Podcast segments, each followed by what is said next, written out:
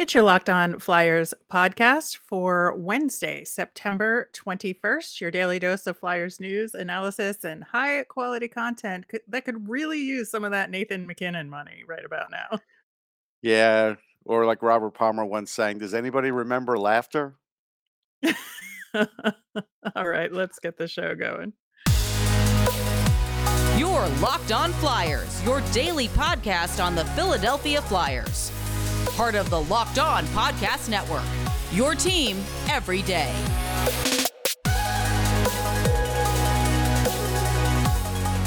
Hello, I am Rachel Donner. You can find me on Twitter at rmiriam. I'm here with Russ Cohen, who's on Twitter at Sportsology.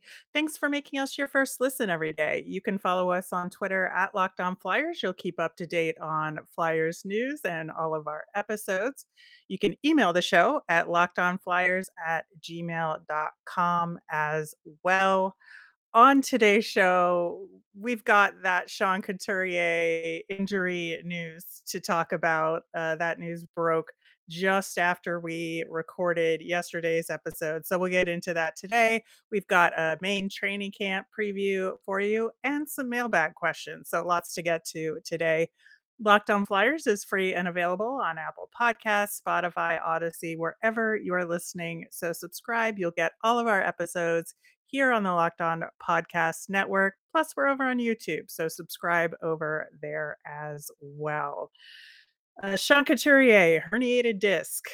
I uh, week to week say the Flyers, and uh, man, that's rough for him. Literally a week prior, you know, he's like, "Oh, I'm healthy, everything's great," and then, uh, you you just got to feel for him and for the team.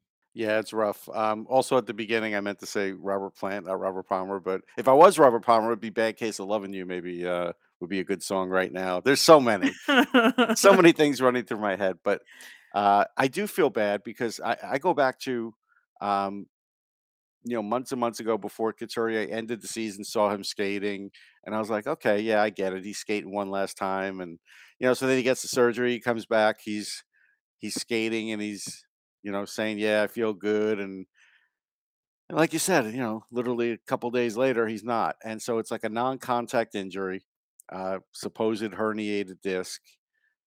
You know, the thing about herniated discs, and I have one in my neck. I mean, you know, I've been living with it for my whole life my whole adult life. I don't know the degree of his, but it's not like a death sentence for a hockey player either. And I think I think Mhm. everybody has gone overboard on this because of Ryan Ellis. And we can get into Ryan Ellis and what they're not telling us about Ryan Ellis in a minute, but I don't think fans should jump to the same conclusion that one because one has nothing to do with the other. Yeah, Now, totally different injuries. totally different injuries. Uh, I get it. It you know they're players that you want to see in the lineup, and they're not. Uh, you know, I think as a possibility he's out for a few months, two, three months, and then can come back. Uh, does that hurt the season? Yeah, of course. But I don't think people should be talking about that contract in its totality. Like all of a sudden, this is like an albatross of a contract because I've seen players make remarkable comebacks from from injuries. Like I just, you know, I'm not writing this guy off. I'm not either, and you know he has the motivation for it. I mean, Yeah. that is without question, and it'll just be a matter of making sure they know exactly what's going on and and come up with the right plan. hmm Hopefully, with a new health and fitness person there, they'll have, you know, some sort of better process surrounding it.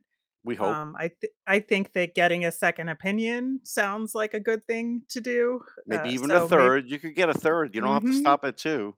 Yeah, so it seems like they're at least handling it okay for now, uh, as far as we know.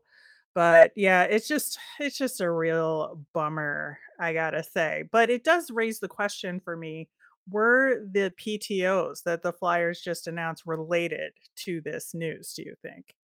Well, Anisimov for sure because, uh, he's a Mhm. center.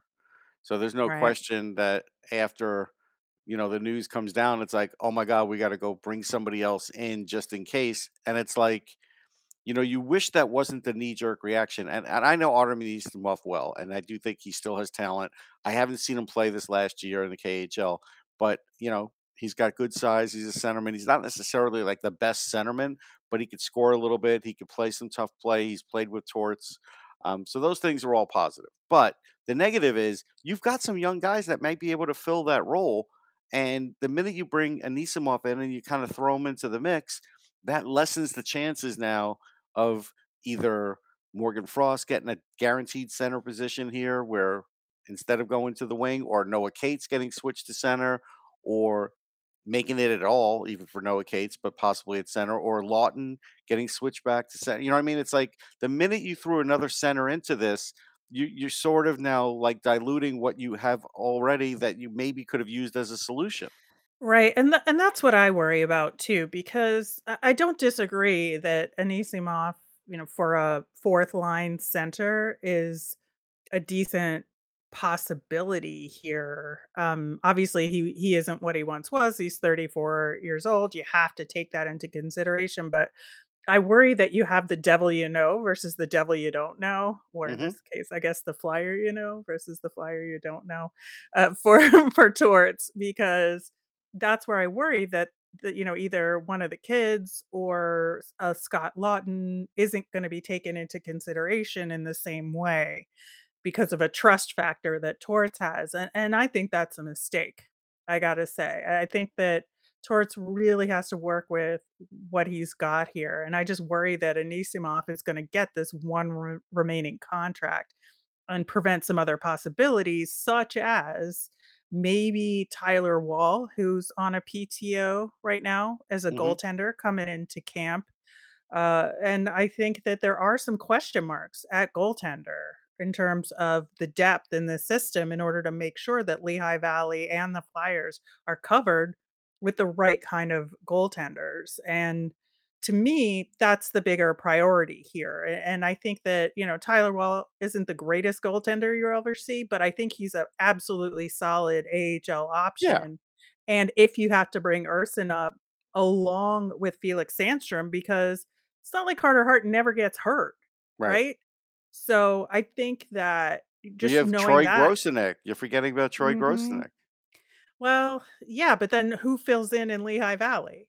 So, Pat I I Just Pat Nagel playing by himself? I don't think so. No, I know. I just I'm only randomly throwing out these names, not to trip you up, but just to show and and to illustrate what you're talking about in the sense that this team's, uh, flexibility is gone. There is no Mhm. flexibility.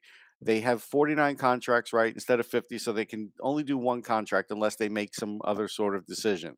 So, like I said, with all these PTOs, only really one of them can make it unless something else happens, another shoe drops. So so there's that. And then there's just a matter of organizational depth. There's that. And, you know, again, even if you feel like the Flyers have been drafting okay, and I think they've been drafting okay, uh, the organizational depth absolutely falls on Chuck Fletcher a and Brent Brent Flahr, because they're they've been around for years here, and they're the ones who are supposed to be scouting and helping to build that organizational depth from Lehigh to the to the Flyers, so then if there are problems, you can overcome some of them. And right now, everything's just sort of like like a you know, basically it's all being done not like out of panic, but out of your reaction. Everything is a reaction. They're never doing anything, uh, to get ahead of it. This is all just like, Right. "Oh, we got a center out. Alright, now we'll invite in a center." You know, it's like Right. you wish they could get ahead of it. You do, and I think, you know, being proactive is something that Chuck Fletcher thinks he's good at, but he's not. I think No. I I think that's really what it comes down to because I think even, you know, going into last season, he thought he had it down, and his plan Bs are just not viable, ever. A and that's where where the disconnect is, right? Mhm. It's not that everything that's happened is Chuck Fletcher's fault. He just hasn't done the level of preparedness kinda work in order to make sure that the plan Bs are at least at a serviceable level, and they're they just have not been. And that's led to, you know, the the locker room problems, the morale problems, all of that because he's just throwing bodies into spots for the coaches to kinda try and fit it into certain spots that just aren't working, right? And it this just feels like another attempt at that, where Anisimov is a body here Mhm. that maybe it's thrown towards a bone. And that's all it is to me. Yeah, and and again, like, even with Antoine Roussel, let's say he does make the team and somehow they clear out a contract, whatever. What if he makes it instead of Zack MacEwen? So then it's like, why did they sign Zack MacEwen then? Yep. You know, Like I said. you know, that's the it's gonna make you scratch your head on some of these things with what might happen. And so, yeah, right now the preparedness of this organization is not good. It's just not good. Well, speaking of preparedness, we've got a training camp, which is supposed to get the team ready for the season, which we will preview coming up next after we talk about our friends at Bet BetOnline. BetOnline.net is your number one source for all your pro and college football betting needs and sports info this season. Find all the latest football league developments, game matchups, news, and podcasts, including this year's opening week's games. BetOnline is your also your continued source for all your sports wagering information, including live betting, esports, and scores. It's the fastest and easiest way to check in on all your favorite sports and events, including MLB, MMA, boxing, and golf. Head to the website today or use your mobile device to learn about the trends and actions. Bet online where the game starts. All right. So training camp kicks off tomorrow at the Voorhees rink. And man, there are a metric ton of players in camp. It feels like a lot more than usual. It And does. so we have, you know, we've talked about a group A and a group B. Well, we've got a group C and a group D this time around. Normally, there's like an A, B, and some leftovers. So definitely uh, more skaters than usual. We have a day of practice um, in these various groups. Then the groups will scrimmage against each other up until that first preseason game on Saturday. And uh, my gut says we'll get some cuts after that first game or that Sunday session um, because according to the schedule, there's still a group A, B, C, D, right? So maybe that maybe those first cuts will happen after that Sunday session. Yeah, I could see that. I also could see um, Torts after just a couple of games really whittling it down quickly. And I know there have been some camps over the last few years where you see like guys just getting, you know, sent back to juniors and other places pretty early on. I, I see that happening in this camp too.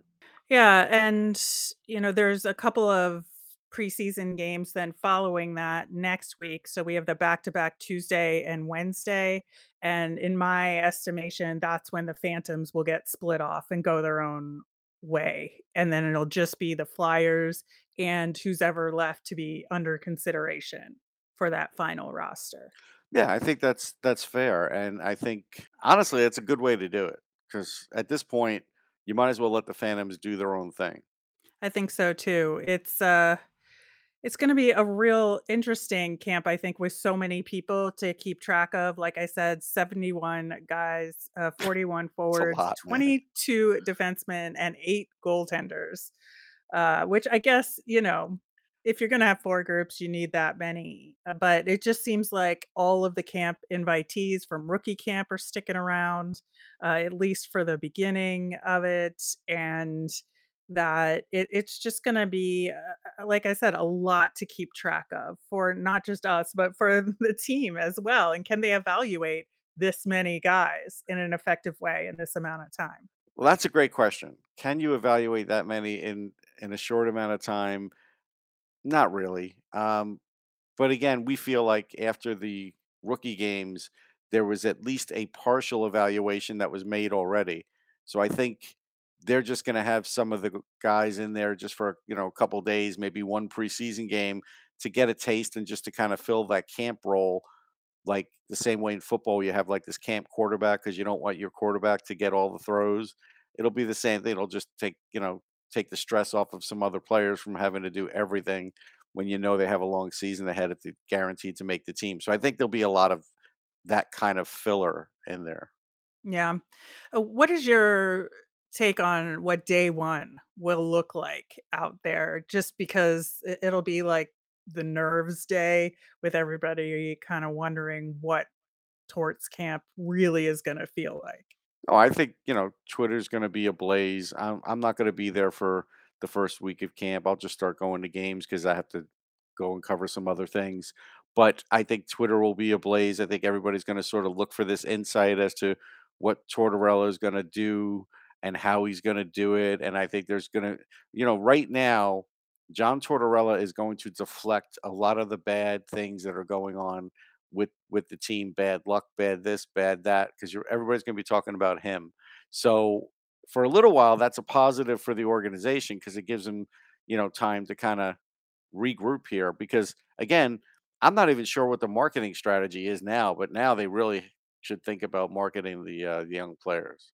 Yeah, I I think so too. Uh, it's interesting because according to the Flyers PR, uh, John Tortorella is going to meet with the media after that first session, the second session, and then after that game. I'm sure after that first preseason game, he'll have to do a post game, but then the next Yeah. day he'll have a more formal session. And to me, that's you know a perfect opportunity to review cuts that he's making and and talk about why. Yeah. And I think that's, you know, what it's going to be about. I mean, there's going to be a tremendous amount of focus on John Tortorella this first week of camp, more so than a lot of the players. And so we'll see. Like this is his camp.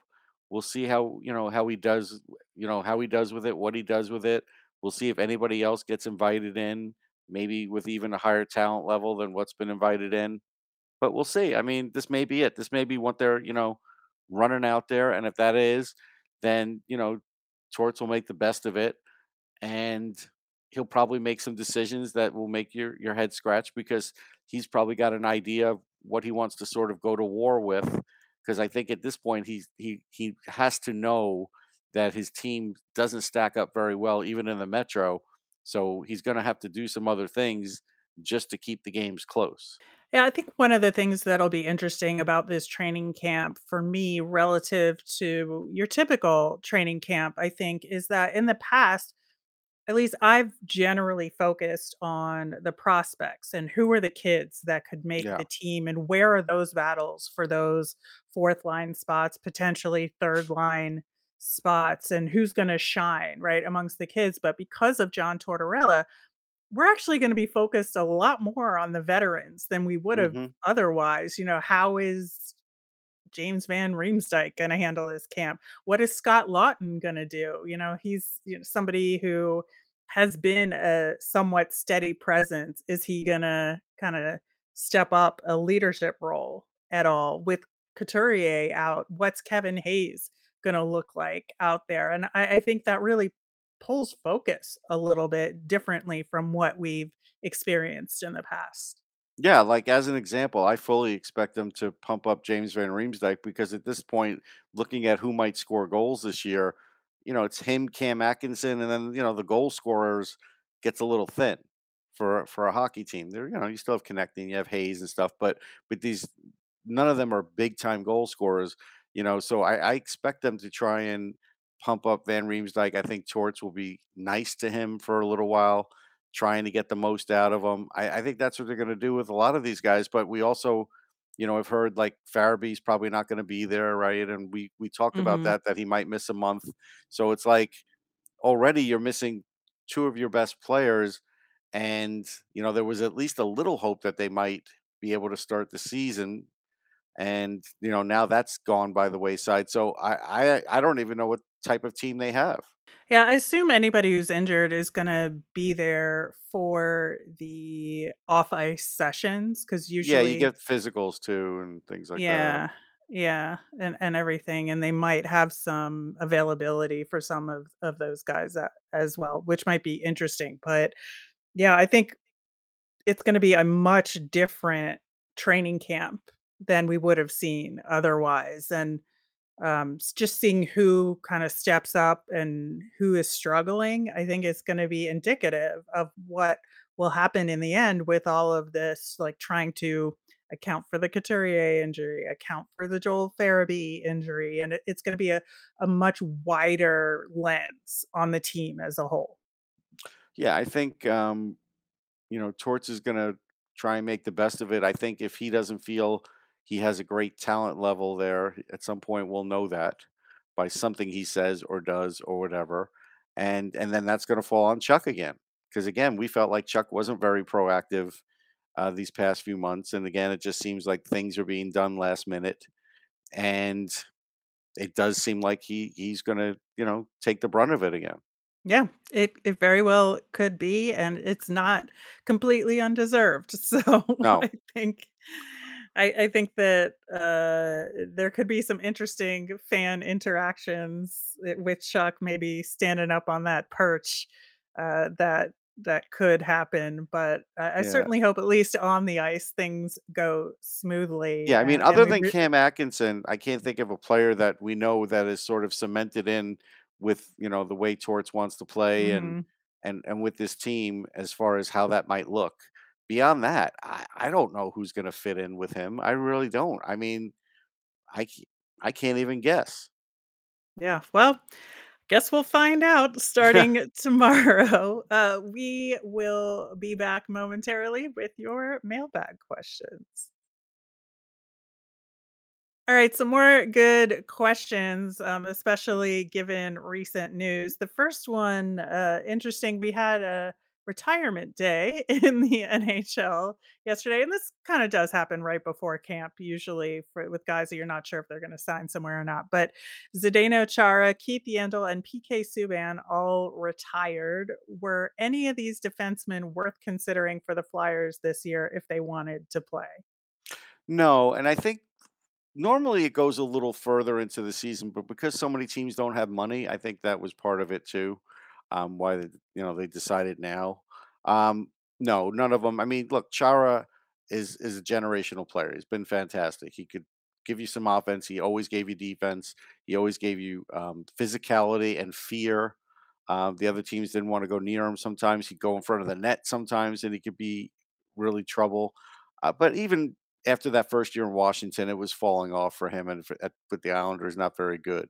So there was that. Uh, Subban's been having trouble for a couple years now, and it's just been kind of going down, regardless of his hmm age. Like he's even though he's like 33, you you never know when it's just you know it's your body's had enough, or at least for you to be effective in this league. Defense is such a hard position that it doesn't shock me that three guys went out at that position at the same time because it's just so hard to play it. And we've talked about it how sometimes it, it robs people's careers a little earlier uh, age wise. And then, you know, Keith Yandle, like we we know he's a good guy. We're not guy. We going through that again. we're not going through that again. We we we know we've chronicled Keith Yandle. I'm happy that he's able to retire and he had the has the record. He won't have it for long, but at least he has it for now, and that's good. And you know, I would say of the three, Chara is the only Hall of Famer, but all three are excellent players. They were all really really good players. I mean, you know, yeah, Subban in won their a prime. Norris. Yeah, Yep. Yep. Uh, Yeah, I just don't think any of them provide at this point in their careers anything more than what the Flyers already have in the bottom right. pairing. So uh, I think that just kind of speaks to why they retired. hmm Um, next question. Does the Couturier injury give Tanner Laczynski a better shot at making the team out of camp this year? I don't think so. I still think uh, with what we laid out earlier, I think Frost still has the um, the inside track, and then after that, um, you know, Nisimov comes into play and Laughton comes into play because Patrick Brown, you could just pencil him in for, you know, the four C already. So where's the real hmm opportunity here? I think Laczynski would have to be like one of the best players on the Flyers, period, just to be able to make the team. Yeah, I think he would have to just go so far above and beyond Yeah, expectations in order to to claim that spot, and I I just don't know that Torres will give him the chance even right. to put him in the right situations to do that. But, uh, who knows? Uh, stranger things have happened. Uh, next question Will Ian Laperrière run the Phantoms the same way that John Tortorella is going to run the Flyers? Well, it's interesting because Bill Meltzer tweeted that um, Ian Laperrière spoke to like Jason Martinez, and he said that when AV was the coach, that AV asked it to be exactly the same way he was running the Flyers, which a lot of teams do. I mean, that's you know they want the hmm continuity and everything, but apparently Tortorella's you know giving Ian Laperrière some latitude. There is some structure that he wants to keep, probably the way they play away from the puck and things like that. But then it's kind of like you know I think the way it was termed was they want to take advantage of the youth and the talent of the youth, and that, and that's fine. I I just I kind of wonder if it's you know John's way of just saying like I really have my own way and it's really my way and it's hard to duplicate. I I just kind of wonder if that's it. That sounds about right to me, Yeah. honestly, that um, you can do whatever you want to try and duplicate it, but you're not him, Right. right? So you can't express yourself in the same way. And so, you know, you could do some basic systems thing. Maybe on special teams, there'll be some similarities just in hmm terms of formations and structures and, hmm you know, s- set plays. But I think overall, I, I I don't even think that Lappy could do it if he wanted to. Right. So maybe that's why. Yeah. All right, last question, and this is really from me because uh, I think that it's a question we all ask ourselves. I'm just curious your response, Russ, is are the Flyers indeed cursed? I don't believe in curses, and I've rooted for many bad teams in my life and still do. hmm So I don't think curses exist. Do I think that there is bad luck? Uh, to a certain degree, I think there's bad luck, but I think a lot of times, if you trace the bad luck, you could find the source of what you consider bad luck. So I don't fully believe in bad luck all the time either. Eh, I don't know. You know, there's this thought mm. about Ed Snider haunting the team from the beyond, and I, I don't believe in that stuff for sure. But it's just sort of like at a certain point How like, how can you explain all of this in Is it is it some? the Kate Smith statue because they removed that? What's their record since then? Like, you know, what I mean, you could start pointing to a million things. Yeah, correlation does not equal causation, I Right. guess, Right. Right. Is is how you wanna approach it, but, uh, sometimes on some days, especially like yesterday, I Yesterday think was a tough day, man. yeah, w when we heard about the Couturier It's a injury, bad day. Yeah. It is absolutely a bad day. All right, wrapping up with our Flyers fun thing. Uh, the Flyers put out a TikTok that's just a cute little video with um, kind of freeze frame as guys are taking slap shots just to show that like pained facial Mhm. expression Mhm. that and I get it as somebody who is very bad at slap shots myself. Um sometimes I like close my eyes, which is really bad. Should not do that. I only do a wrist shot. I But don't even do a slap shot. yeah. I don't even bother. But I think I have to give Ivan Provorov the medal for best slap shot expression in this video, I'll say. Yeah, I would agree with you. It, it's fun. That's some good lighthearted stuff is is definitely uh going to be appreciated right now, I think, by the fan base. I think so too. All right, that will do it for today's show. We're going to be back again tomorrow with Jordan Hall, who has been on this very program before, covers the Flyers, and very interested to see what his insights into this upcoming season are. As a reminder, we always want to hear from you. If you want your mailbag questions answered, you can tweet us at Locked On Flyers you can email us at lockedonflyers at gmail.com or you can comment over on YouTube. I'm Rachel. I'm on Twitter at rmiriam. That's R M I R I A M. I'm Russ. I'm at Sportsology, S P O R T S O L O G Y. You made us your first listen today. Now make your second listen Locked On NHL. Locked On experts give you a daily 30 minute podcast on all things NHL all year long. You can stay up to date on everything in the hockey world with Locked On NHL, your daily NHL podcast. Have a great day, everyone.